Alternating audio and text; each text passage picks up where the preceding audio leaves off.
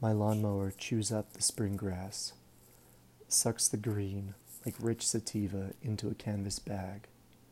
I debated whether to collect the clippings or let them blow, choosing neatness over reconstituting the soil. It is this way in the suburbs. Often, manicure wins over nurture.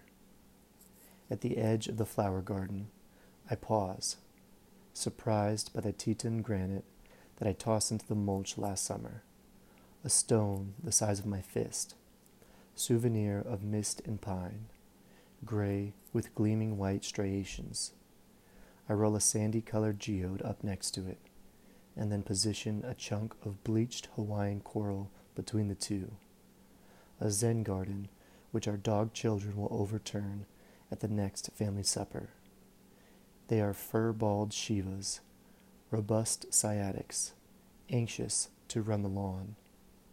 If they had wings, they'd join the blue jays, chase the doves into the evergreens, banter with crows. How can I be annoyed except through narrow mindedness? It is as much their nature to overturn as it is mine to arrange, to plant what grows, even stones and dried coral. Today is Sunday.